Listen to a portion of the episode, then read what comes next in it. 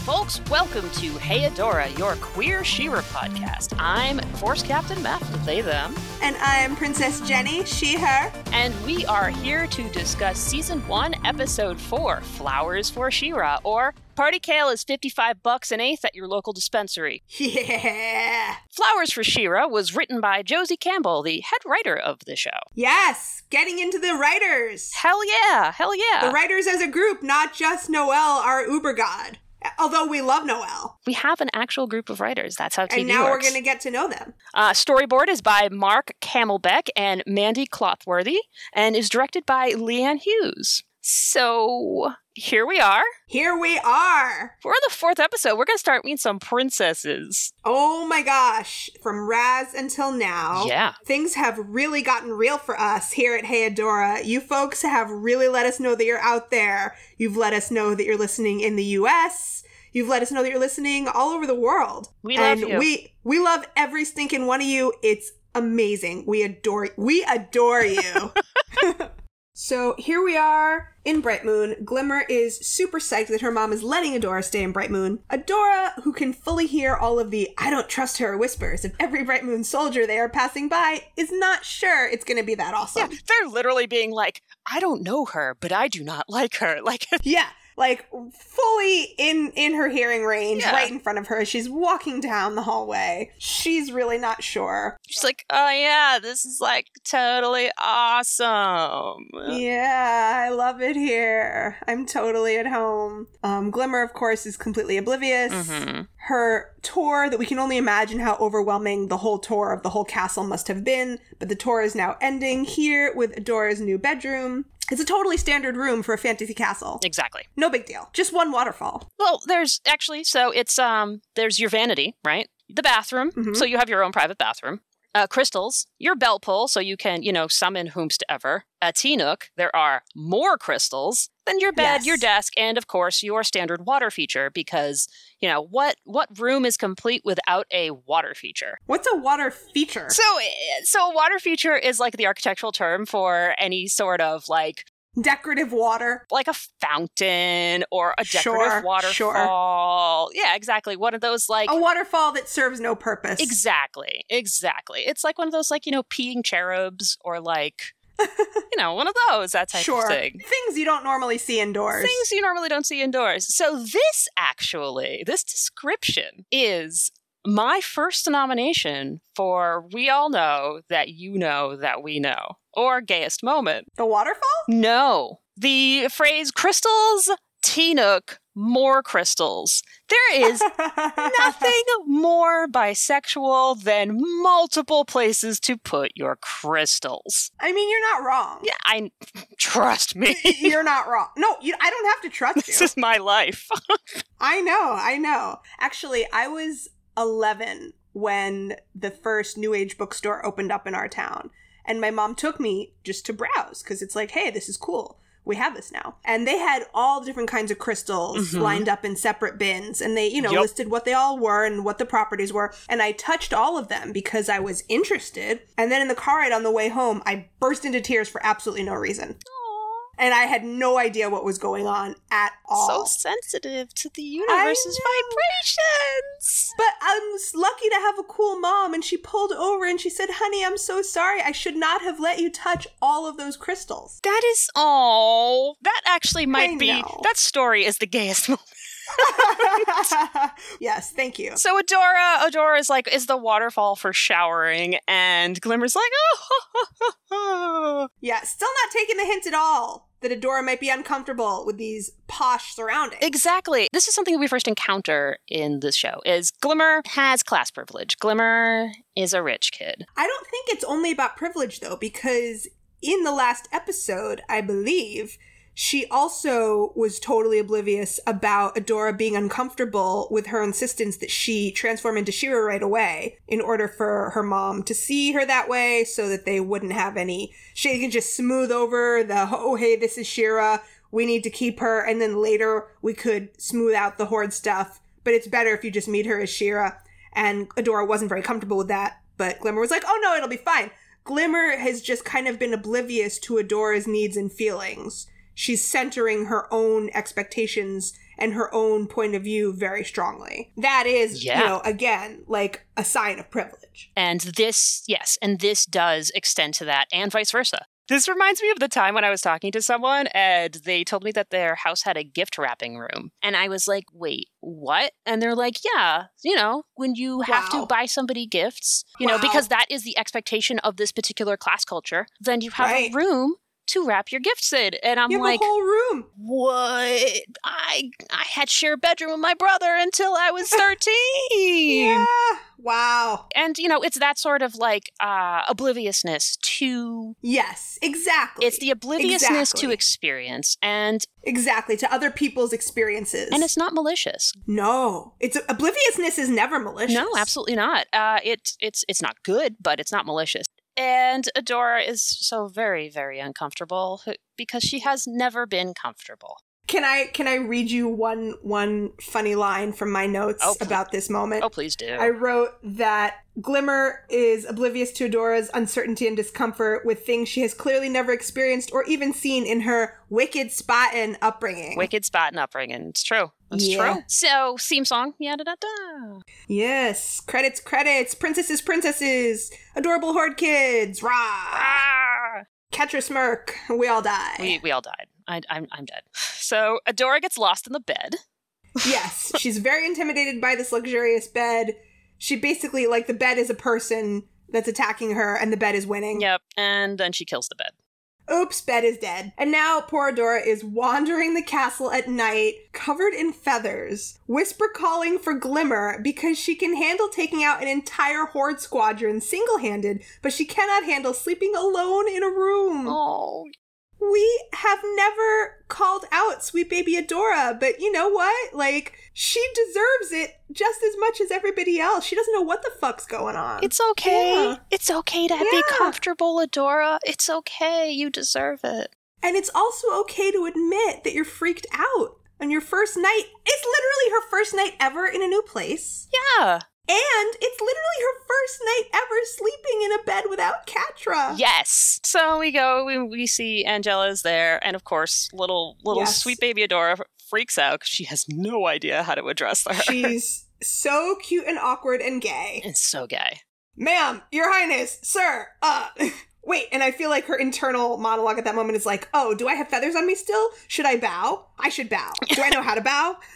Like she's like balancing precariously on one foot, like she's in some kind of like hop sock contest. I don't know.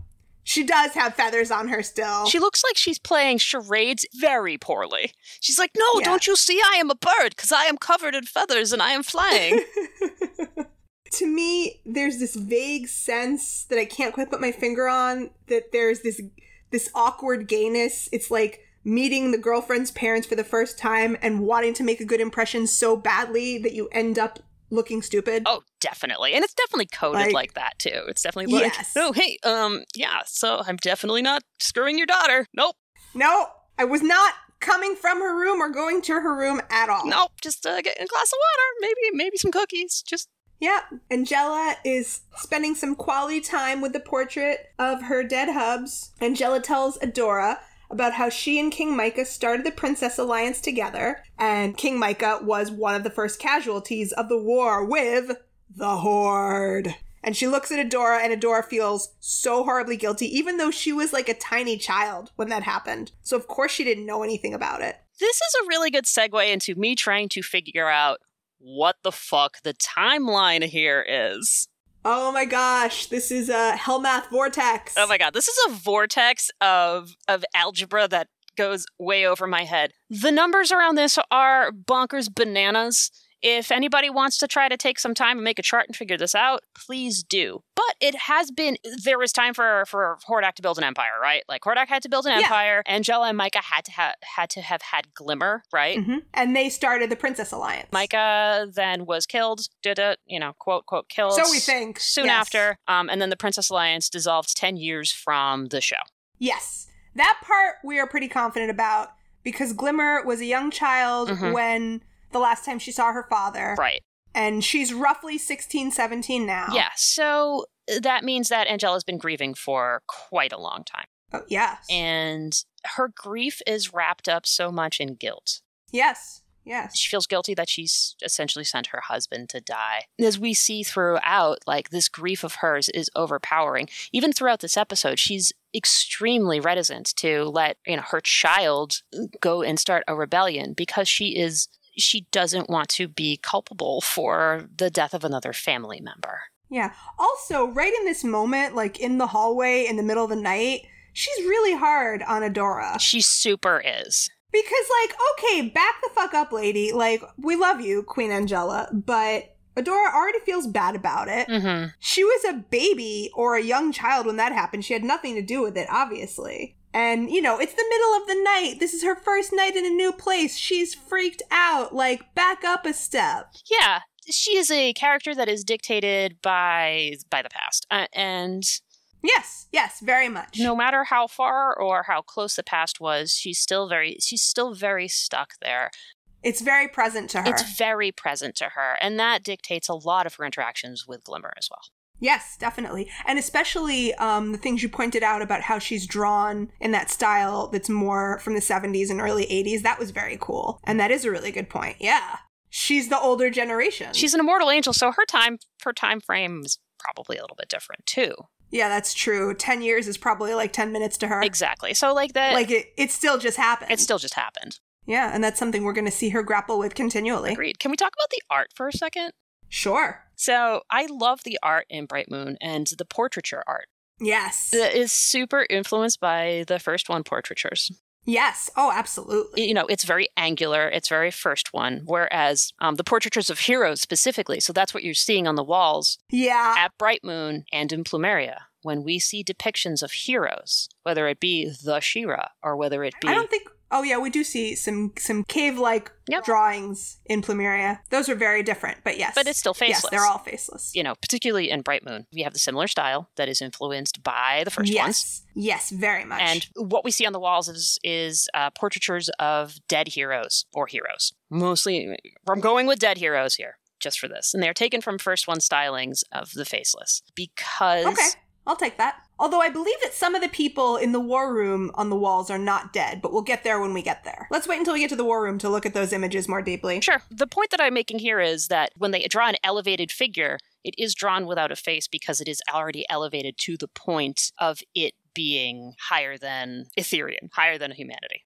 Yeah, that's true. We see that from the first ones. We see that carried on into Bright Moon. Yeah, that's true. All right, next morning, we're in Glimmer's room. Glimmer wakes up to see Adora curled up sleeping next to her, and for some reason, this freaks her out so bad that she screams and fully falls out of bed. like, she screams for several seconds, I'm saying. Yes, she does. It's Like- ridiculous. Get a grip, Glimmer. I know. And she fully falls out of her own bed. Yeah, Adora completely unravels like a big dork, and she admits very awkwardly that she's never slept alone in a room before, and she bumped into Queen Mom in the middle of the night, and she's pretty sure she's on the royal shit list. So now finally, Glimmer can achieve some actual human empathy, and she's like, dude, my mom legit loves you. Yeah. Adora says she loves Shira. So Glimmer finally shows us that she is in fact capable of human empathy, and she reassures Adora that her mom totally likes her because why else would she have invited Adora to the big war meeting? Yeah, exactly. Why else would you invite Shira to the big war meeting? But poor, Right. poor Glimmer has her blinders on because she does really like Adora. Of course, which is wonderful and sweet. And we love that. But now we're going to go straight into what I assume is the Bright Moon War Room. Mm-hmm. I don't know if that was ever a room that had a different purpose and they're just meeting in there, or is that like the war room? Uh, it's kind of a Knights of the Round Table kind of ja- jam, right? yeah. It's that same thing. They're all, you know, all of the different people from the. Right, but there's a clear head of the table. I'm saying Angie and Micah ha- are the head of the table. Yes, because the I, so I believe the hierarchy of the uh, kingdoms in Etheria is that the other kingdoms, while are independent of each other and do not particularly swear fealty to Bright Moon, Bright Moon is kind of the linchpin kingdom Yes, because they are the ones that are in touch with the moons, which are the celestial bodies that Yes. guide Etheria. I would say that that is correct. So now we're going to talk about that art because the first thing we see is the best friend squad walking in, Mhm. but then we see what they are seeing. which is a huge mural going around this whole circular room with huge paintings in each little recessed area of some people, some of whom maybe we know. Oh, yeah, that's true. Yeah. It's almost like they have assigned seating. It's almost like they do. So, who are all these people? Are they princesses with powers? They might be. Yeah? Also, did you notice that they're all lined up with the phases of the moon? No, that's sick. You didn't? no. Yes. Yes. How they're did I t- not- I'm sure some of our listeners also noticed that. And I was wondering if there was a specific correlation Yo. of how much power each of them were supposedly having with what phase of the moon they had, or if it's just like it's random. And if, if this is very egalitarian, maybe they all have the same amount of power and it's just balanced differently. I don't know. I don't know. Shoot us your thoughts. Jenny, you just blew my fucking mind. Oh, that's one of my favorite things to do. Oh, fuck, that's so good. Now I gotta go back and Yes. look at it. Oh, I think you should. I think you should. So, the painting on the farthest right, I don't recognize anyone, but in the next to farthest right, I'm pretty sure I see Spinnerella and Natasa, and with Castaspella standing behind them, which doesn't necessarily make sense, but that's what I see. Hmm. And then in the central one is Angela and Micah. Mhm. And then on the left, could that maybe possibly be Bo's dad? Oh. which doesn't really make sense. Again, I recognize that, but you know, I, I don't know who else those two men would be if it's if they're not Bo's dad. One Bo's of dads. Bo's dads was a rebellion soldier, Oh yeah, the one with the mustache. yeah. Anyway, so that's who I saw in those paintings. Maybe I'm totally wrong. If you have a better authority, listeners, on who was in each of those portraits, give us a shout. Give us a shout. Uh, We know you're out there. We know you have opinions, and we know you have a lot of expertise. Yes. That's the joy. The joy of fandom is that everyone has different expertise. It's And When true. we put it all together, yeah. we can geek out on like a higher level. on a way higher level and not Yes. just watching it by yourself with your cat making fisting jokes, which is also fun. which is fun. Yeah, my cat Sure. seems to like them. Yeah, oh yeah. I mean, what cat doesn't like a good fisting joke? That's what I'm saying. so as soon as we establish all these paintings, the next thing that I'm noticing as they're walking by is look at all those empty chairs. Oh my gosh. And then look at all those pink tr- crystal triangles on those empty chairs. That's my gayest moment, nom number one, is the gay ass fucking war room chairs. Yes, Warmer. They each one has a big pink triangle crystal. fucking On love it. top. I fucking It's not just a two dimensional pink triangle, it's a pink triangle crystal. I fucking love that. yeah, I thought you would. I thought you were gonna have that same nom, nah. frankly. No, that's fucking great. Well, that's why there's two of us. It's true. It's true. You notice the moon and the pink crystal shit, and I make up stuff about ships. It's great. No, no, no. you know a lot of cool details about shit that I don't know. I do know a lot of weird shit, but I can't do basic Yes. math. Well, it takes all types. But so, for real now, with the exposition, uh, Glimmer explains that all of those empty chairs are for the other Etherian princesses, but none of them have been active members of the rebellion since she was a kid. Right. Because we learned that the alliance, just everybody kind of went, nope, F this after that major, major defeat. They had a big defeat years ago. Yep. We don't know specifically what happened. Right. Um, and now all the kingdoms keep to themselves. Except for Spinnerella and Natasa. Yes. We meet Spinny and Natasa, and Bo says they don't really know what they do, which is bullshit because they both have awesome powers. they both have really awesome powers. Um, can I talk about yes, them? please do. I don't know why Bo hasn't figured out what they do. Ugh, I know. Please, All right. please talk about them. So, Spinnerella and Natasa are immediately depicted as a couple, like immediately. Um, like within the first like 20 seconds, not not even like maybe five seconds of, of showing them, they are shown uh, reaching for each other and grabbing each other when, you know, when Angela comes in and is like, You're sitting in my husband's chair, blah, blah, blah. Uh, there was an interview with Noel yep. where you know one of the first things that noel noticed when they were watching the original series to kind of get a feel for what the show is is that these two characters were never depicted separately and noel immediately clocked them as queer nice. going to jump really quickly to the original series. So they both show up in the original series uh, in an episode where they introduce. So they pretty much just have one one episode where they're introduced, and they're introduced together. and they're introduced together as best friends that are on vacation together. And they're just going out to get a bite to eat together, Oh NBD, my god. as being best friends that just happen to go on vacation Best together. friends on vacation together. Sure. Sure, like you do. So, gay in the original series. Mhm. So they are immediately depicted uh, visually as a uh, married couple in the show. So we learn that there's a marriage tradition in Etherio. This is something that the writers came up with to symbolize marriage in case they couldn't be explicit with the queerness. oh. So, and this was this has been said uh, in interviews with a couple of the storyboard artists and the writers and Noel. Spinnerella and Natasa are wearing ribbons of each other's colors. They're they've switched ribbons. You can see it's their necklaces, their choker Aw. ribbons. Yep. So you, it's signified to be a sign of marriage, first developed in character development to show that they are married by wearing an article of each other's clothing Nice. or an accessory associated with them. So, uh, Angela and Micah, when you've seen them, they are sharing earrings. Spoiler. Bo and Glimmer in Future Vision are wearing same earrings. George and Lance wear matching uh, matching colors on their trim. And of course, the big one here is uh, Catra and Adora. Wherever you have Future Vision, Catra and Adora, Catra is wearing Adora's rebellion pin, and Shira manifests Catra's mask. That's right. So this is an established trope. So this is already signifying with the costuming and the design that these two characters are married. That's cool. They wives. They wives, yes. I mean, they're absolutely your cool, well adjusted gay aunts. I know. Oh, I, Who everyone comes to for advice. I like them so much. Yeah, I think that they are the cool gay aunts that, like, everyone comes to when they have a fight with their parents and they're like, I can't go home tonight. I'm going to stay with my aunts. And they're like, "Have some tea. Did you bring your favorite crystals?" yes, yes. How can we center you before bed?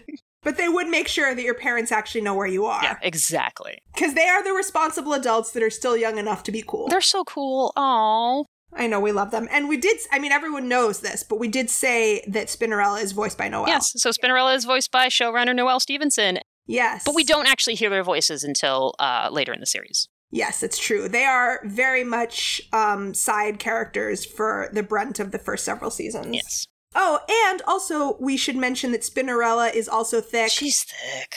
she has an awesome body that is not a twiggy body. Yeah, no, it's really cool. She's powerful. She's powerful. She's tall. Oh. Yeah. She's tall and thick. yeah, they both have awesome powers. Yeah. I love their powers, but we're not going to see them for quite a while. We're not going to see their powers for a while, but you know. Yes. Let's talk about Natasa. Yes, let us talk about Natasa because we love Spinnerella and we love Natasa equally. They are amazing as a couple. And also, Natasa is the only dark skinned BIPOC character on the show. True, and was the only um the only black character on the original show. So, you know, it's like when you're coming at it from a perspective of just having seen this show, it kind of, you know, hackles my feathers or whatever the term is. First of all, why should there only be one dark skinned black character? Right. Because, you know, Bo is very light skinned. Mm-hmm. and um, Lonnie, who we adore, We love you, Lonnie. is also fairly light skinned. Yes, with green eyes. And, you know, who are we two white people to judge how black is black? That's not what I mean to say, and that's not for us to say either. Right. And so, if there's only going to be one dark skinned black character, to have her also be so tokenized rankles a little. Yeah, exactly. And she is a total badass. And when she gets to shine, she's amazing. Totally. She protects the rebels when all, she's the last adult standing, basically, when it comes down to it. Yeah. When the space team is off in space having space adventures, she's the last adult standing on Etheria. Yep, she's generally the last adult standing. I mean, even in Battle for Bright Moon, which we're going to get to. Yeah. All right, so gosh, poor Adora is just making all the mistakes, right? Yeah, she's having a real time. She doesn't know. She doesn't know her arse from her elbow. well, she doesn't know that she's sitting in dad's chair. Yeah, it's an empty chair. It's literally her first day in Bright Moon. Yeah. She went to bed. The sun is up. This is her first day. She's invited to a meeting. Yeah. Nobody tells her where to Nobody sit. tells her where to sit. She sits in Micah's chair, and uh, that does not happen. Nobody sits in Micah's chair. No. And of course, instead of just saying to her, don't sit there, everyone just looks at her in, in horror. Yep. You know, like, oh my God, I can't believe you did that. Don't do that. Like, just, it's all in the face. Nobody says anything. Yeah, cool. Good job communicating boundaries, princesses. Yes. Maybe they have some work to do as a group Yeah. on communication. I think they really need to work that out. So we're back at Bright Moon. Angela's like, all right, you know what? Adora moves. Angela's like, let's just move on with this fucking meeting. Mm-hmm. And says that they've received a distress call from Princess Perfuma. Princess Perfuma of Plumeria. who? What? Where's that? Who is That's that? who we're gonna meet today. We're going to meet new princesses. And she asked for help, because the Horde was laying siege to her kingdom. laying siege to her kingdom. Who And can imagine how scary and stressful it must be to be under siege? My God, Meth, can you imagine? I, not at all. Mm-mm. I cannot imagine that in the slightest. no. Angela says they will provide food and humanitarian aid only. Yep. Because as we know, she's too scared to fight. She doesn't want anyone else to die. Yep. So that means she doesn't fight, which is not a great strategy. Glimmer points out that if they don't fight the Horde, there won't be anything left to defend soon enough. True. And we need to point out that Plumeria is located on the front lines. Yes. So they are very close to actual horde camps and places where the horde is encroaching. And Angela Yes, that is, is saying, we are not going to fight them.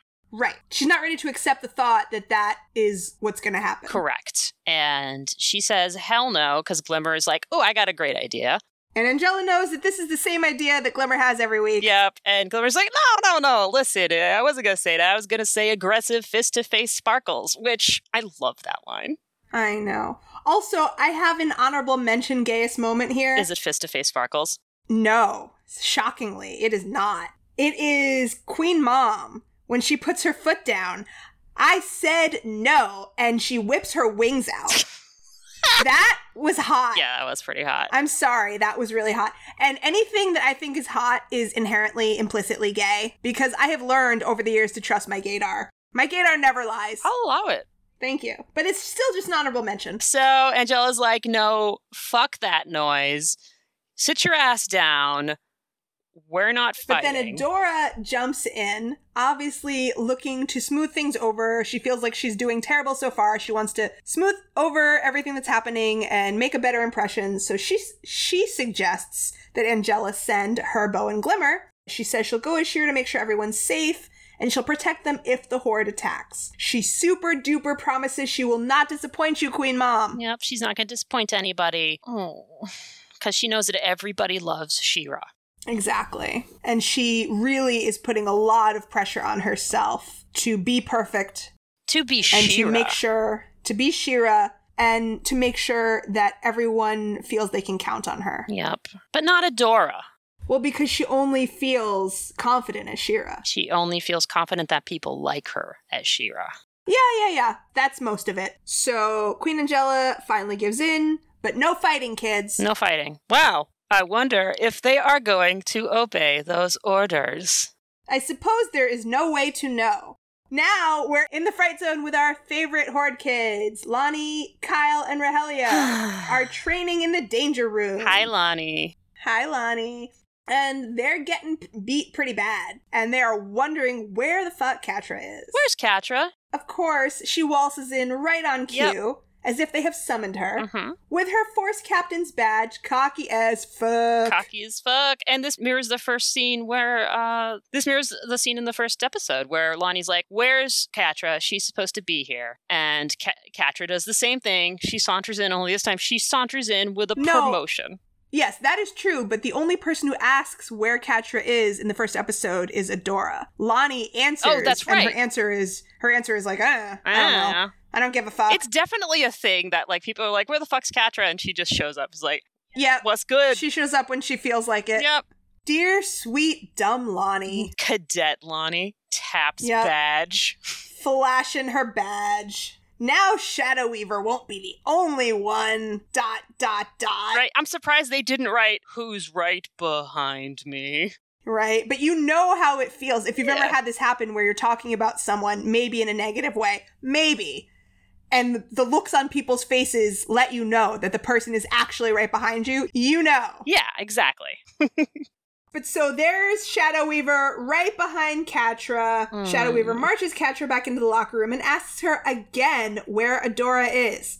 Katra has had enough of this question. It's more blaming Katra for Adora's Right. choices because that's Shadow Right. Weaver's favorite thing to do.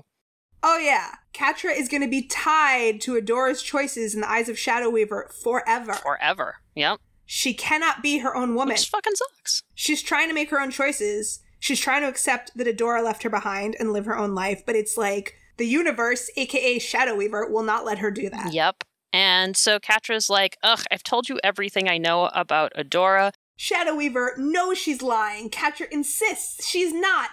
Oops, maybe you should take down that drawing though. Do you want to tell us what that drawing is, Matt? I will. So there is a drawing on Katra's locker of Shira on Swiftwind.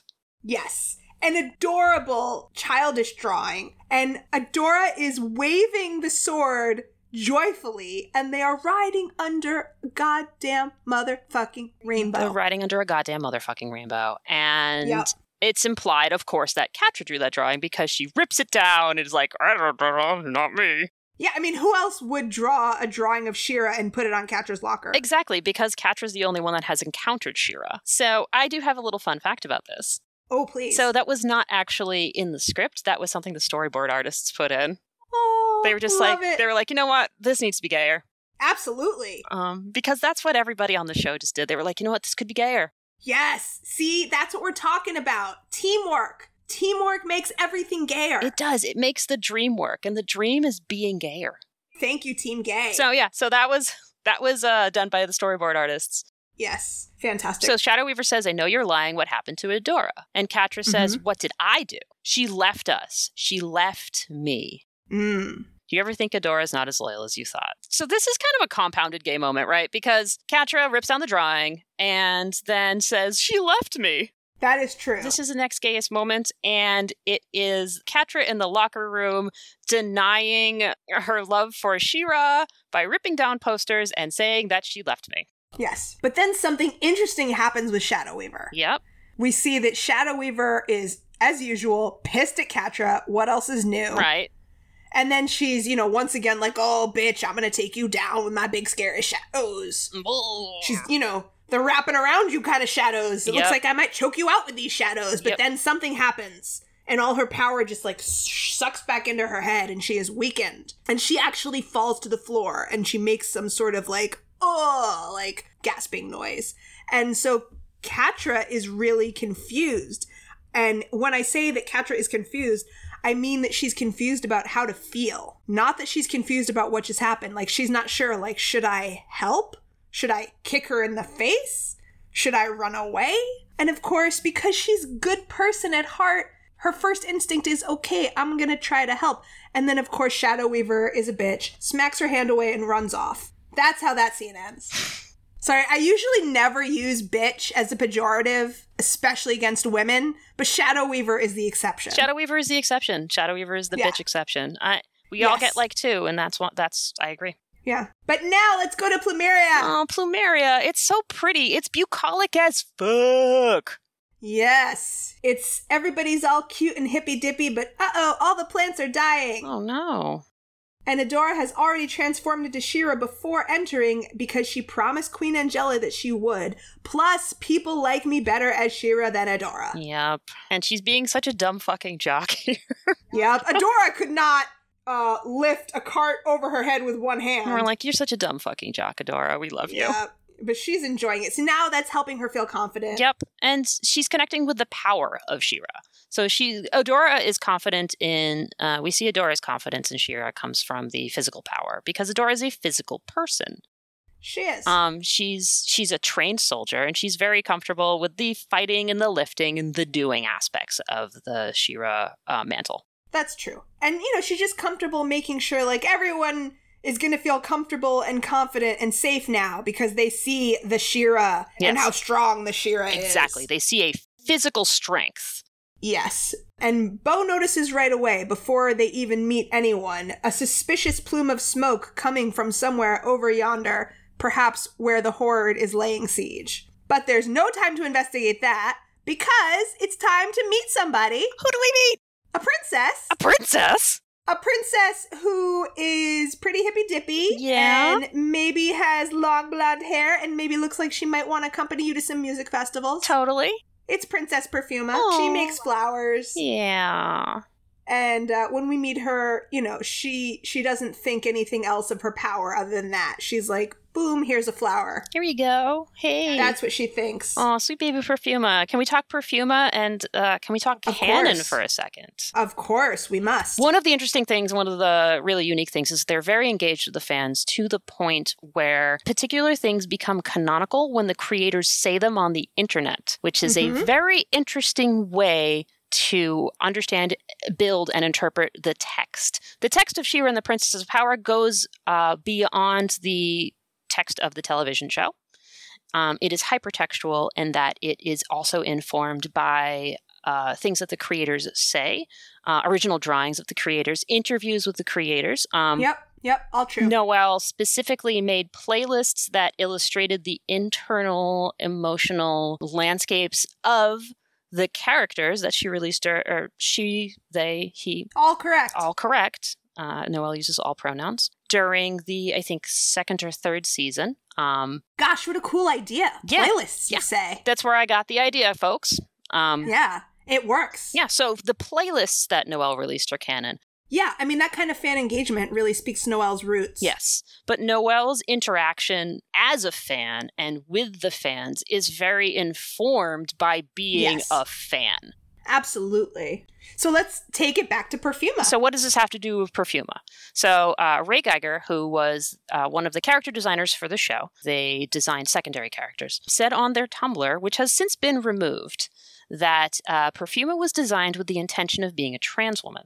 But Geiger also stated in this same post that they regret that they never shared the intent with anybody. So Right. somebody could have been written into the con- canon about it because they didn't think it was going to fly. they were afraid to push it too far because there's so much gay in the show. because there was so much that they were trying to push through and I, I, I hate that that's the type of thing where you have to sacrifice one for the other Yeah. But, you know, we we do live in reality and this is the time and place that we're at and, you know, it sucks, but it is true. so this was something that they did they may have communicated it with other people but you know they said they didn't share they didn't share the intent No, and I think if they had, they would have had a trans actress voice Perfuma. exactly when you know there is a trans uh, character uh, multiple trans characters that are actually uh, depicted they do hire cast and allow trans actors to perform Yes. So this character was designed with the intention of being a trans woman. And one more point to this, which is why pretty much anybody I know, including myself, headcanons perfume as a trans woman. Is uh is is a tweet from 2000 uh from June 2nd in 2019 uh from a fan that said perfume is a trans lesbian and there's nothing you can do about it and Noel liked the tweet. Yes, that is extraordinarily tenuous, but it is a sign off technically I think so. from the creator of the character. Absolutely. And since we are using these sorts of this hypertextual understanding of the text and of canon, it is an endorsement for that particular interpretation of the character. we love Perfuma. We love Perfuma. Everyone's entitled to their interpretation of Perfuma. Absolutely. And then we have our gayest nomination, number three, gayest moment. Oh. We all know that you all know that we know Hey. that Perfuma has a massive hero crush on the Shira. massive crush. Just Oh my god. who is this hot blonde lifting carts above their head? Here to save us all. Look, oh, it's the Shira. Literally the swoons. way her eyes like yeah. glisten and like they actually like quiver in their little sockets. Yeah. And the way like the the sky behind her turns pink and bubbly, the same way it did when Adora was gazing upon the horse for the first time. Yeah, no. Perfuma definitely has a crush on Adora. It's or oh, I know. on I Shira. know. Yeah. No, yes, not Adora, Shira. Not on Adora, on Shira. And then also wrapped into that gayest moment, we have to also include Shira's wholesome lesbian hero smile. Yes. With the teeth and the sparkle. Like that just wraps it up with a bow. Oh yeah. Hey ladies. Bing. Yes, exactly. That was a hey ladies. Exactly. That is a hey ladies Yeah. smile. Yep, absolutely. But it's not even hey ladies in a bar. It's like, hey ladies, I'm here to uh get your hay in the barn Yeah. and chop your chop your wood Exactly. and get the fire going. Hey ladies, do you need help Mm. You with your know. car? Yes, yes, that's, what it exactly. that. It's something something more along tho- those lines. And separate from that, moving beyond that, that is a super gay moment. Um, I want to make note from last week when we were discussing whether there are any signs of a- religion on Etheria. Mm-hmm. So, since Perfuma says specifically that the universe has heard our pleas and sent us the Shira to help us save our home, she doesn't say God or the gods or the goddesses or anything else. She just says the universe. Right. So, that's another notch in the Etheria has no religion camp. Yeah. But I think you may have mentioned this earlier, but she's also definitely the type of person that would say Yes. that, like, on Earth, you know? Yeah, she's a massive hippie. She's a massive hippie. She's me at 15, basically. Oh my god, she's me never. yeah, no, I know. Um, and also, she is a lot more powerful than she is comfortable admitting to herself. She's afraid of her power, but she really is very powerful. She's very, very powerful. So Perfuma gives everybody the, the grand tour of Plumeria. Once again, fucking bucolic. Adora realizes awkwardly that she's not actually very comfortable with all this attention, but she kind of rolls with it, and babies keep sticking to her. Yep. You know, she handles it pretty well. Yeah, she has, but she's definitely like, what? Why? Hmm. Uh, mm. Yeah, exactly. There's a lot. There's a exactly. lot of that. There's a lot of. hmm, uh, mm, mm. Yes, they're shown around the beautiful kingdom where they've lived in tranquility, and they're known for their beautiful flowers, which are dying, and majestic trees, which are also dying. Mhm. But then the heart blossom. Which is just like the. It's the runestone. It's just like the mo- the Yes. the one in, in Bright Moon, the Moonstone. Yes, it is the home of the runestone. It is the home of the runestone. It is where Perfuma, the princess, gets her magical princess powers. yes. P.S. Not dying. Yes, Okay, but why is everything else dying? And Perfume is like, I don't know, we're getting through a little bit of a rough patch, but the universe will right itself soon. Yeah, we don't dwell on the negative. We don't dwell on the negative, man. So just forget about it. Yeah, to which I wrote, Denial is a river in Egypt, not Etheria. ha ha, I'm clever. But then Perfume is like, we don't dwell on the negative, but l- okay, fine. The you know, all this shit happened when the horde showed up, but it's fine, we're not negative. You know, the heart blossom's still healthy, the Shira's And here. the Shira, the Shira is here. The Shira's here, and then they have a little hippie dance party. and the celebration's about to begin. And Glimmer and Bo and Shira are like, "What?" Because this doesn't seem like a great time for a celebration. And I wrote, ugh, hippies. yeah, I mean that's the downside. That's the downside of hippies. yes. Emphatically not hippies. Cut Yeah. to. No, I mean it's not a great time to be celebrating when everything's dying and the horde is laying siege to your kingdom. Right. And you're literally just like, blah, blah, blah, blah, blah. Everything's fine. We don't dwell on the negative. We focus on the Yeah. positive. The universe will help us out. We don't need to do Yeah. anything. We have yeah, Shira so now. sometimes the universe helps you by helping you help yourself. yes. Yes. But yes, as you just said, back to some people who are emphatically not hippies. Back in the fright zone. And oh man, what's Shadow Weaver doing?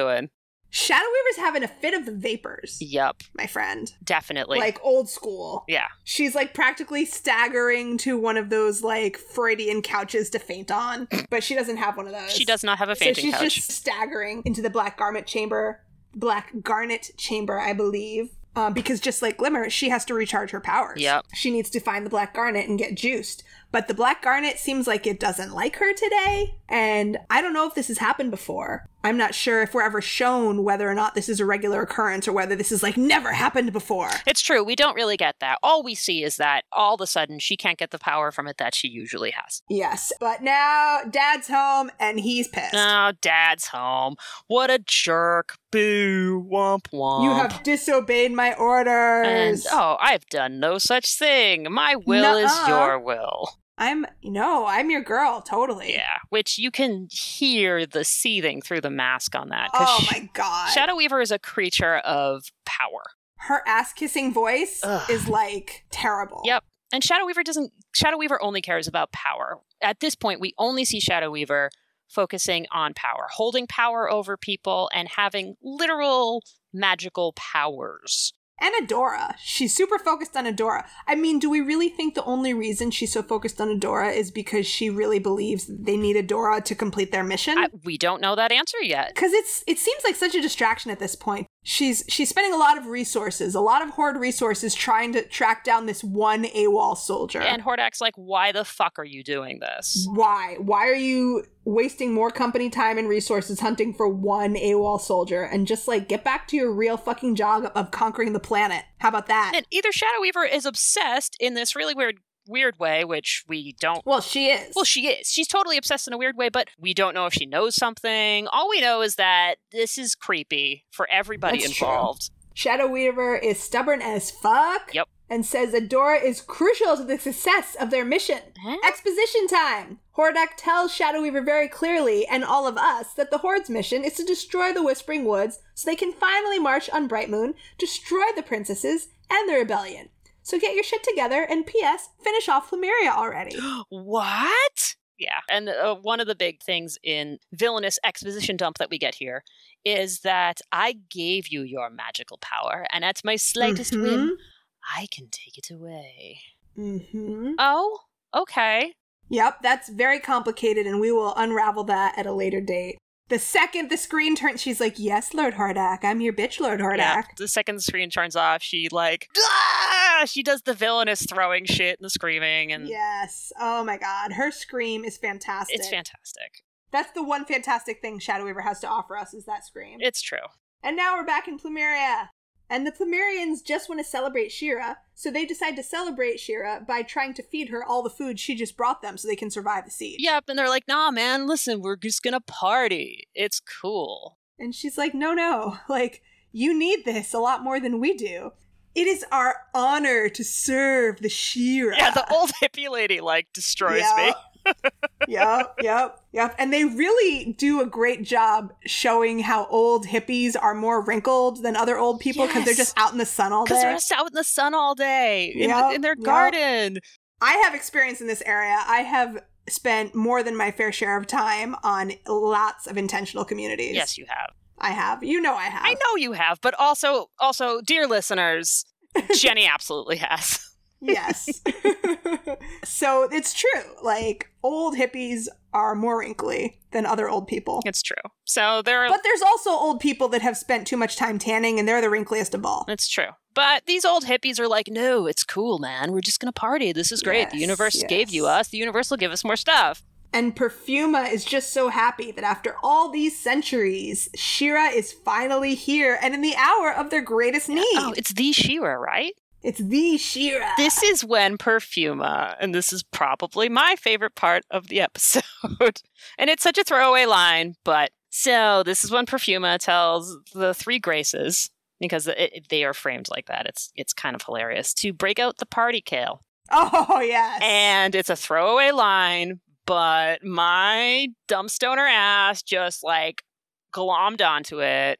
And I was like, okay, cool. So they're breaking out the party kale. And then what I wrote was the party kale is a sativa heavy hybrid that takes 8 to 12 weeks to flower and is energizing, socializing, and plant bending. It's weed, people. Party kale is weed. nice. I will take Oh, this Of to the course it is. I will take this to the grave. Perfuma's like, let's bust out the ganj. Let's sit Sure. around and tell stories. I mean, I'm not voting against that. That is one thing I agree with hippies on. Well, yeah. I mean, we agree on a lot of things when it comes to weed. Yeah, it's true. weed brings us all together. It's the great uniter. It is the great uniter. And you know that Perfuma's got some dank buds uh, in Plumeria. Yes. But yeah, And also, that's good for storytelling, like you said, Yeah. because girl, Adora, don't you know about the thousands of years of stories about your heroic ass? yeah. Uh, And no pressure. no pressure whatsoever. And then Bo's like, Right. oh, yeah? I got some new ones for you. Right. And he starts adding stories to the pile, some true stories at first, and then a story that's definitely not true. Plus, she defeated two Horde armies with his toothbrush. Yep. Shira is not looking to add any more pressure of any more true or possibly true from a different Shira or definitely false stories of heroic deeds Yep. onto people's expectations of her. She's very clear. She's like, "Oh, that's not true." But nobody wants to hear that. They just want to hear awesome stories about Shira and give give Shira things like wind chimes, which of course Shira has no idea what wind chimes are. Right. She's never had anything decorative in her wicked spot in upbringing. Yeah, it's great. And then all of a sudden you hear kabooms. Yes. more smoke, but Perfume is still talking about maybe we can heal the. Hey, maybe you can actually do the thing and heal the land Do you want to do it before the drum circle or after? before the drum circle or after. Like it's just like okay, so listen, we're gonna heal the land. We're gonna have a drum circle. It'd be great. Oh, no, we. No, we, young No. Padawan. When are you? When are you gonna heal our land? Yes. Super cat. And she was like, "What heal? This is a thing? This is a, a thing that I know how to do? Mm, yes, I This is a thing I know. I know how to do. I know how to do this." And Yes. you know, Glimmer's like once again, ah, it's gonna be it's gonna be easy, bruh. hmm Once again, Glimmer is making super supportive, grandiose promises on her behalf. She thinks she's being supportive, but she's actually not being supportive at all because she's not consulting Adora. And Adora, well, Shira, but Adora is Shira. wait, no, actually, okay, hold on a second. Maybe using magic to heal the land isn't as easy as we think it is. And also, look, there's something happening over there. There's smoke. There is an There's explosion. smoke and booming happening over there where the horde is laying siege to your village. Right, maybe we should go check out the material thing that is happening. Maybe we should. That and then people are like, "No, I'm not actually strong enough to do that. I just want to live peacefully." Yeah. Perfume is like, girl, I grow I grow flowers. Yeah, she just wants to live peacefully in her ancestral home, but not actually do any work to make that happen. Yep. She just wants they just want Shira to save them already. They just want Shira to save them, um, and she is giving up uh, self determination for these for a savior, essentially. yes. That's you know, certainly the easy way out. Yep. Oh, totally is. And sweet baby Adora barely has a grasp on her Shira powers, but has like no like Yeah, I mean she didn't even know that healing was Healing a Shira power was a thing. Yeah. until this moment. Yeah. But she can't disappoint people. Yeah, exactly. Because when she picked up the sword, it wasn't saying, "Oh, you can heal." It was just like, "Oh, hey, so you can fight." And Adora's like, "Cool, I'm a soldier. I already know how to fight, so I can definitely do that." It was just like power. Which is one question, and we don't have to go on like a rambling thing about it, but I do want to put a pin in it. Is that different? Do different Shiras, do different women that carry the Shira mantle bring particular understandings to the Shira that manifest differently? So, because Adora was a soldier, was it easier for her to access the power part versus? Other Shiras who may have been healers, would it have been easier for them to initially access the healing part? That's a very cool question, and I'm sure worth looking into, but I don't think we have enough information right now. We don't. so it's worth putting a pin in. It's a very cool question. Yeah. So they go off behind some trees to try to practice the healing. I'm sure it'll only take a minute or two, right? Yeah, totally. To learn how to heal. How hard is it going to be? Right. So Adora's concentrating. Again, she puts all her best effort into everything. She's earnest Adora. Yeah. Oh. And she's also earnest when she's Shira. She's really, really trying. She's blowing holes in all of the trees that she's trying to heal. But she does succeed in making a swift wind lizard. I have my notes. What happened to Rainbow Lizard? I want an Adventures of Rainbow Lizard. I know, like we never see that little rainbow lizard again. And Bo was like, wait, is that what happened to our horse? Which is a nice little throwaway. Yes, yes. So she tries super hard, but nothing is helping. Now the heart blossom is dying too. Yeah. Things are looking really bad for Plumeria. And Adora is like, these people expect me to save their land. I thought I was better as Shira, but I'm useless no matter what form I take. Mhm. We're like, no. I know. It, it's very sad. Adora's sad. Because everyone expects her to just save them by herself. by herself as Shira. And because Shira Mhm. can't do it, that means well, if Shira can't do it, that means Adora Then definitely nobody can. can't do it. And if Adora can't do it, then she's useless. right. I know. She's very, very hard on herself. She transforms back into herself in front of the Plumerians. Yep. And they're like, Who the fuck are you? Yeah. Where's Shira? I want to make a quick note. The one person who says she's just a girl is the same old lady Mm-hmm. who said, "Is our honor to serve the Shira." Mm-hmm. Um, and so I really think that the old lady saying she's just a girl is not meant to be a gendered comment, really, at Mhm. all. She has never been referred to in a gendered way before. Right. And because, you know, she was still a girl as Shira, Mhm.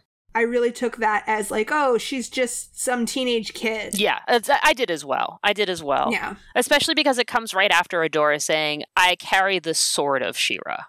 Yes. Um, you know, my name is I was Adora. chosen chosen to carry I was the sword of chosen to Shira. carry the sword. I haven't been doing this very long. I don't know really know how it works. And then she's like, "Oh, she's just a kid." Exactly. And you know, this is kind of the thesis of the episode. Adora's like, "I am Shira. I'm just not the same Shira."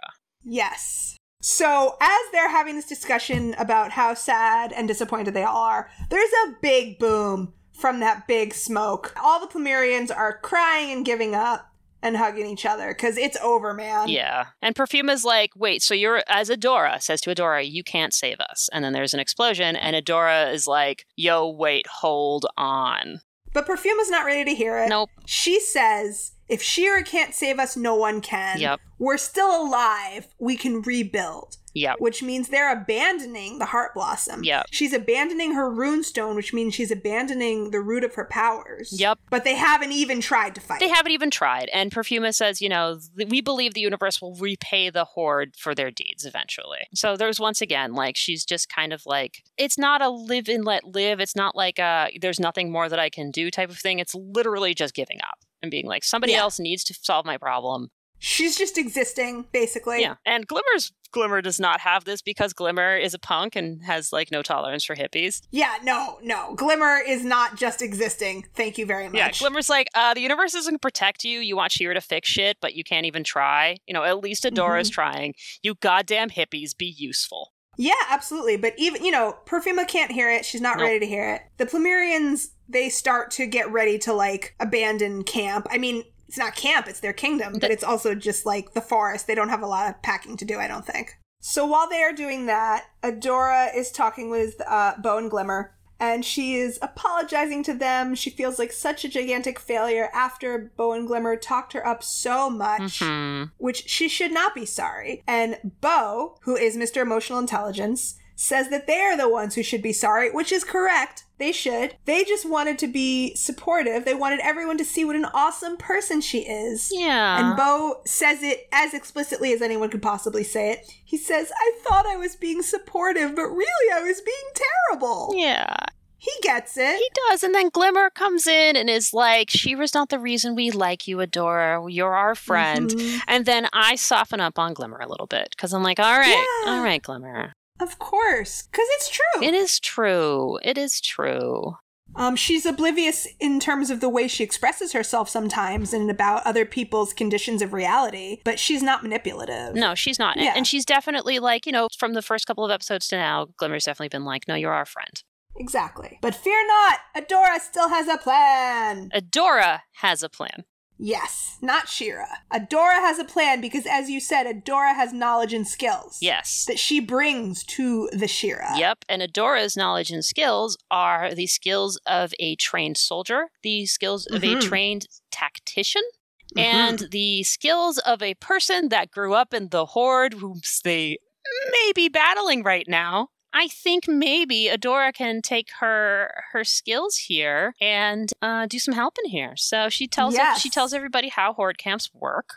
Well, she she and Bo and Glimmer sneak into the Horde camp Yes, I jumped the gun. in their Horde disguises, which is fantastic. Yeah, by the way, um, I have in my notes here Adora in horde armor, heavy panting. Yeah. Yeah. Heavy panting, thumbs up to heavy panting. And so they find the machine that is pumping poison into the Plumerians' land. Yep. Who would have thought that there was a connection between those giant plumes of smoke in the siege laying horde camp and the death of all the plants in the kingdom? I would not have put those two two things together, which Man. is why Adora is a valuable member of this team. Indeed, she is. Meanwhile, this is a meanwhile. Back in Plumeria, while the best friend squad is scoping out the Horde camp, the flower child dude bro gives Perfuma the note from Adora saying that they went to the Horde camp to find the weapon poisoning their trees and apologizing for not being the perfect hero that she wanted. hmm And Perfuma finally hears it. She says, I mean, you know, it's a little too easy, but you know, it's a half hour show. We don't have all day. Yeah, I thought that too. Perfuma says she's still trying, even though we were so negative. Everyone, we have to help. Get the war chimes. Okay. So, P.S. For what reason could these people possibly have war chimes? Because I don't believe that they've ever gone to war before. Mm, but they have. That's what I have here. Okay, so first of all, we established that these motherfuckers love chimes. They gave Adora wind chimes. Now they Yes, they have did. war chimes. They love drum circles. These people are all about percussive instruments. Indeed. Second of all, they have a history of a standing army because they were part of the original rebellion. Okay. So, you know, Perfuma was not old enough to be part of the rebellion, but the princess before her was. And it also kind of shows that they do have a history and a culture with as a standing army because of that. And Perfuma retreated from the trauma of the rebellion's loss Mm. to be like, "Whoa, like sh- they took it pretty hard." And they were like, "Whoa, you know what? Nope." Backing up here. I'll I'll buy that. so, also if they have war chimes, that means that they've been to war or, you know, Right, but that's what I was saying. Like, it seems silly that these hippie fucks would have war chimes. no, I've met like I'm saying this as a hippie, by the Yeah, way. I'm not totally. hating on hippies. I am a massive hippie. I I just want to make it very clear that when I talk about the hippie fucks, I'm including myself in that. I am extending all of my love and appreciation and support to Jenny, Thank you. but I am not a hippie. No, you're not. No. Okay, so the war chimes are legit. We accept that. Yep. And also, let's go back to can we go back to Adora kicking so much fucking ass? Of course. Oh my God. She Fuck yeah. kicks so much ass. Mhm. So, first of all, she's doing on the ground tactician work, right? oh yeah. Super important. So they're on the ground and, you know, they're they're, you know, taking cover and Adora immediately goes into uh, leadership mode. How many soldiers can you take? This is field commander stuff. She's assessing the skills of Mhm. her team before assigning tasks. Mhm. But she's finding out that the skills of her team are not going to get the job done. No, because Bo says none and Glimmer says all. But give me a minute, right? Yeah. She says, I'll take them all if you give me a minute, Yeah. which actually means none. Yeah, and she'll, she she jumps in head first. Yes, but you know, realistically, Yeah. it's not going to happen. So as a tactician, this is like the least useful information for Adora. Good thing here comes the flower child plant army. Oh Oh my god, the plant benders are crushing it. Yes, and you know what? Plants are actually a totally effective weapon of war. Absolutely. On this scale? Yeah, oh absolutely. Fuck yeah. Fuck yeah. I love how Perfuma comes into her own strength as Oh. because she comes into her strength twofold. She comes into her strength as a person that recognizes that she can fight back. And Mm-hmm. also, she comes into her own strength as somebody who can fucking destroy walls with Yeah. vines yeah. and actually comes in not only as somebody that wants to, you know, has fight in them in terms of the desire to defend, but is also a like physically with the manifestations of her powers, a badass. Oh, yeah. And my favorite thing about her power, and this again speaks to what a big hippie fuck I am, I love how powerful she is, and her powers don't physically injure anyone. Her powers aren't going to kill people. She's not shooting bullets. She's taking everything down with vines. She's taking things down. She's not taking people like down. she's gonna destroy your yeah. she's gonna destroy your shit fuck up all your shit but like she's not killing anybody Mm-mm. she's not even injuring anybody No, I mean she'll like hang up. She'll like grab him by the ankles and hang him upside down and be like, "No, you." no, sure, sure. Yeah. Restraining is great, but she doesn't have to hurt anybody in order to get the job done. Exactly. And that's fantastic. She's great. And, She's great. And she's never felt so alive. She loves an Yes. ass kicking. Oh my god, she has discovered a whole new side of herself Ugh, and it's so in this badass. moment. And now these guys with their plant warfare have made enough of a distraction for Adora to go transform back into Shira and for Etheria, she destroys the poison machine. and lets Perfuma go whole fucking hog and just wreck shit. Oh yeah, because now you know the poison is gone. All the plants are back to full 100% power. Yeah, so Shira ultimately does help them bring the plants back, Yeah, but she does it with the power of Adora. that is very true. Ah, sweet baby Adora, you're useful after all, and people Mhm. love you for you, Exactly. for who you are. and I really did get choked up watching the green world overtake Yeah. the evil, you know, the evil metal construct That was It powerful. really was. And it's just more Perfuma just being a fucking badass. I love I love when she Yeah. plant bends the leaves, the vines through the scours in the earth where you see like the chemicals and the the toxins and she Mm. like she turns them into vines. Yeah. That's so cool. Yeah, yeah. It's not just that she's using her plants as a weapon, she can transform things that are poison back into things that are alive. Yep, she heals her own she land. heals. Yeah. So right now that she's riding the adrenaline high Yep. is the perfect time to ask her, Hey, how about joining this princess alliance? And she's like, didn't that go like really crappy before? And Glimmer's like, Yeah, for our parents. Yeah. But we clearly are stronger together. Yep. And all Perfuma needs to know now is will I get to hit more people with flowers? And of course, Glimmer, the person who is all about fist to face sparkles and hitting people with seemingly innocuous objects, says absolutely. Yeah, I mean, Glimmer's your yes woman. Yeah, also, Glimmer's your yes woman when it comes to hitting anybody. Yeah, whatever you want to bring to the fight, Yeah. Glimmer's all for it. Yeah, Glimmer's like, fuck yeah, you do. And now Perfuma says to all of her people, Hey, everybody, we're mighty rebels now. And everybody cheers. Yay! And Perfume was like, yeah, I get to fuck shit up now. yeah, And we all love it. we do. We are so excited that we got to meet Perfuma, who I'm sure is going to be a wonderful character moving forward. mm-hmm. The first of many to come. The first of many to come. but now we have to go back to the freight zone. Yep. Oh, sweet baby Catra. Sweet baby Katra is called back into Shadow Weaver's evil inner sanctum one more time, so Shadow Weaver can yell at her again about how the siege on Plumeria failed. You know, the one Hordak told Shadow Weaver to finish off Yep. already. And somehow it's Katra's fault. Katra had nothing to do with the siege. No, of course it's Catra's fault. Yeah. It's Katra's fault because the troops were attacked by Adora and Shira. What? What?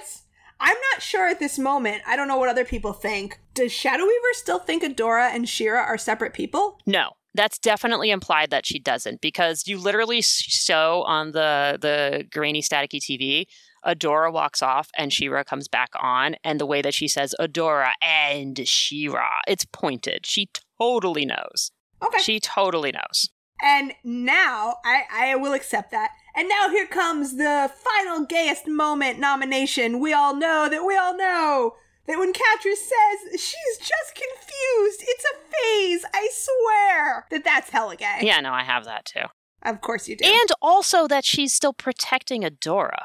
mm-hmm. So she's still protecting Adora and being like, no, no, it's just a phase. It's just a phase. Exactly. No, no, exactly. Of course she's protecting Adora. It, it's just cat. Everything Catra does is extraordinarily gay.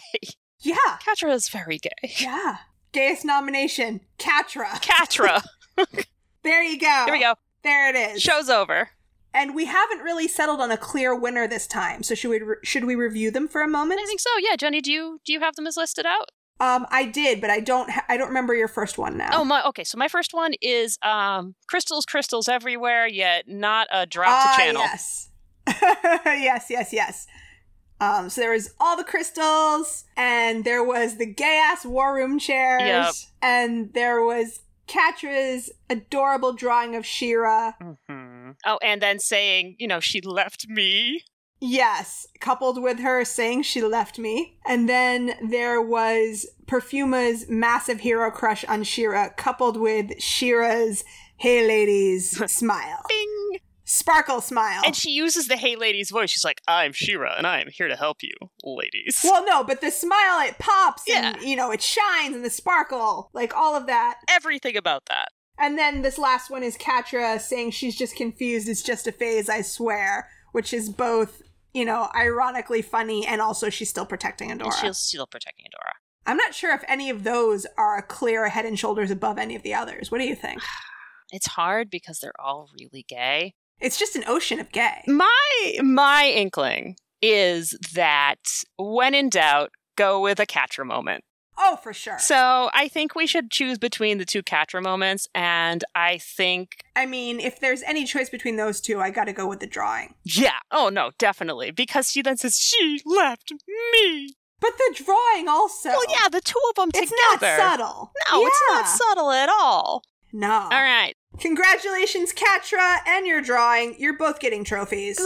Congratulations! Katra, you are just the gayest, and we love It's you. a big moment for you. it's a series of big moments for you. a series. There's going to be so many more. I hope you have a lot of room for trophies. Oh. So that is it. We've got all of our gayest moments. Nah. Katra promises to bring Adora back because now she's scared that if she doesn't bring Adora back, Shadow Weaver's going to do it, and she's going to do it way uglier. Yeah. So Katra promises to bring Adora back, but Shadow Weaver says, "That's right, you fucking better. No matter how long it takes, no matter where Adora goes, my shadow spies will follow her." Nah. That's not obsessive at all. Nah, it's not obsessive at all. That's just like normal routine. Yeah. Going after an AWOL soldier. Totally. After your big daddy commander in chief has told you to drop it like two or three times at least already. Yeah, exactly. Exactly. But so it- this still totally is following orders because she's not doing anything. The shadow spies are the ones doing it. Exactly. So. So it still counts. It's fine. So we then we go back to Bright Moon. Oh my gosh, these guys are exhausted, but at least that they met their objective. Yep. They are happy and exhausted. Yep. So they're there. They go back to Bright Moon. They're tired, and they're going back to Dora's room. And oh, What happens when Adora walks into her room, F? oh, Who does she find? her friends are there for a friends are sleepover there. And they got her a new bed. because they know that she was uncomfortable in the fancy bed. in the yeah. in the big, really comfy looking bed, and that she's never slept in a room by herself. So Yeah. they're all hanging out together. They're yeah. gonna have a slumber party. and we can do this again every night if you want. Oh, and Glimmer says that, you know, she's grounded, but only for a week. And mom is, Which is three weeks less than usual. three weeks less than usual. And hey, mom actually thinks that this plan could be really cool Yes. So overall, highly successful mission for everybody involved. because everybody worked together and realized that they had strength in themselves the entire time. Adora Mhm. realized it. Perfuma realized it. Glimmer Yeah. and Bo realized the team can all do it together. yep, Everybody realized how strong they were together. that's true. So everybody's going to sleep with a smile. Yep, and Adora says, "Thank you. I might not ever be the perfect hero. Everybody wants to be, wants me to be, but that's okay." And Glimmer's like, "Of course it is. Do you know how annoying you would be if you were perfect?" And they're Yeah. just really good friends at this Solid. moment. And so, of course, And they're pillow fighting. they're pillow fighting, and of course, Bo has to point out how lovely their friends, how lovely they are as friends. Best friend squad's having a pillow fight. This is- Adora's not ready to commit yeah. to this moniker yet. And Glimmer brings up uh, another line that I adore in this Oh yes. which is- I prefer The the Glimmer Glimmer Group. Group. And uh, I also prefer the Glimmer Group, which is a fist to face sparkles consulting firm. of course it is. I was gonna say it's a bit too corporate for my taste. Oh no, I love it. No, it's so it's either a fist to face. So the Glimmer Group. All right. So it's either a fist to face sparkles uh, consultant firm or an extremely noodly crappy jazz trio. Ooh. You make those both sound very appealing. Yeah, I mean they're both awesome, right? Who doesn't? I'm leaning more towards the jazz trio, but only because I want to go to the club and listen to them. I would not go to the club and listen to them for four seconds and be like, "This is the worst band I've ever seen." and they Aw, go down the come on, street- you don't know. Oh, You don't definitely. like jazz? Oh, yeah. Oh, yeah. I definitely think that if they name themselves the Glimmer Group, they're not going to be a good jazz trio. Oh, we're specifically saying it's these three. No, I'm saying a group named the Glimmer Group is not going to appeal to me as a jazz trio. Okay, well, I'm just saying we don't know yet We how don't. good their music is. I'm just saying if there's a really good pizza shop down the street, you'll probably find me there after sitting and listening in for the Glimmer Group. All right. All right. Either way, that's not going to happen either. They are the best friend squad. And it's a happily ever after good night kind of moment. Yeah. Hey, Jenny. Hey, Meth. What did we learn today? Well, we have learned a few things. Number one, we have learned that democracy is fragile and sieges are scary as shit. They're scary. We have learned this in a few different ways, as much as we've joked about it today. We have also learned that Perfuma is hella queer and a thousand times more badass than the Lorax. Ugh. Definitely. We have learned that everyone thinks they should be perfect, but no one really is, not even a princess of power. I am still in lots of therapy to understand that for myself, but please continue. Yes. Everyone is worried that they should be perfect. Not Yeah, everybody else, just themselves. just themselves. And we've also seen that they all work really well together as a team. Yeah. So maybe we should keep building this team. Yeah, I think maybe we should have more princesses of power. I think you're right. Absolutely. I wonder where the next episode will take us. I don't know. I cannot foresee it. Oh no, you did. I definitely did. Oh, that was cheesy. I'm a horrible person. That's okay. I love it. I love it. And maybe next week we're going to meet more than one new character. Maybe. Maybe we'll even meet more than two. Maybe. Maybe we'll even meet three new characters in the next episode. Wouldn't that be cool? I think that would be pretty cool. If you like what you heard and you want to join us in more gay screaming, you can like and follow us on Apple Podcasts, Google Play, Spotify, or wherever you get your podcast fix. We appreciate a like and a review on iTunes as it makes our gay screaming louder. Super louder. Super louder. You can also email us at heyadoracast at gmail.com and tell me how much of a cheeseball I am, or you can hit us up on Twitter and Instagram at HeyAdoraCast. So I have been making playlists for each episode. This week's episode playlist, Flowers for Shira, is available on Spotify right now. Spoiler alert, it's all songs about plants. Fuck yeah, it's so dope. It's pretty fun. You can find the link in our show notes or by visiting our site at heyadora.gay. And remember, queer joy is radical. And queer love saves the universe.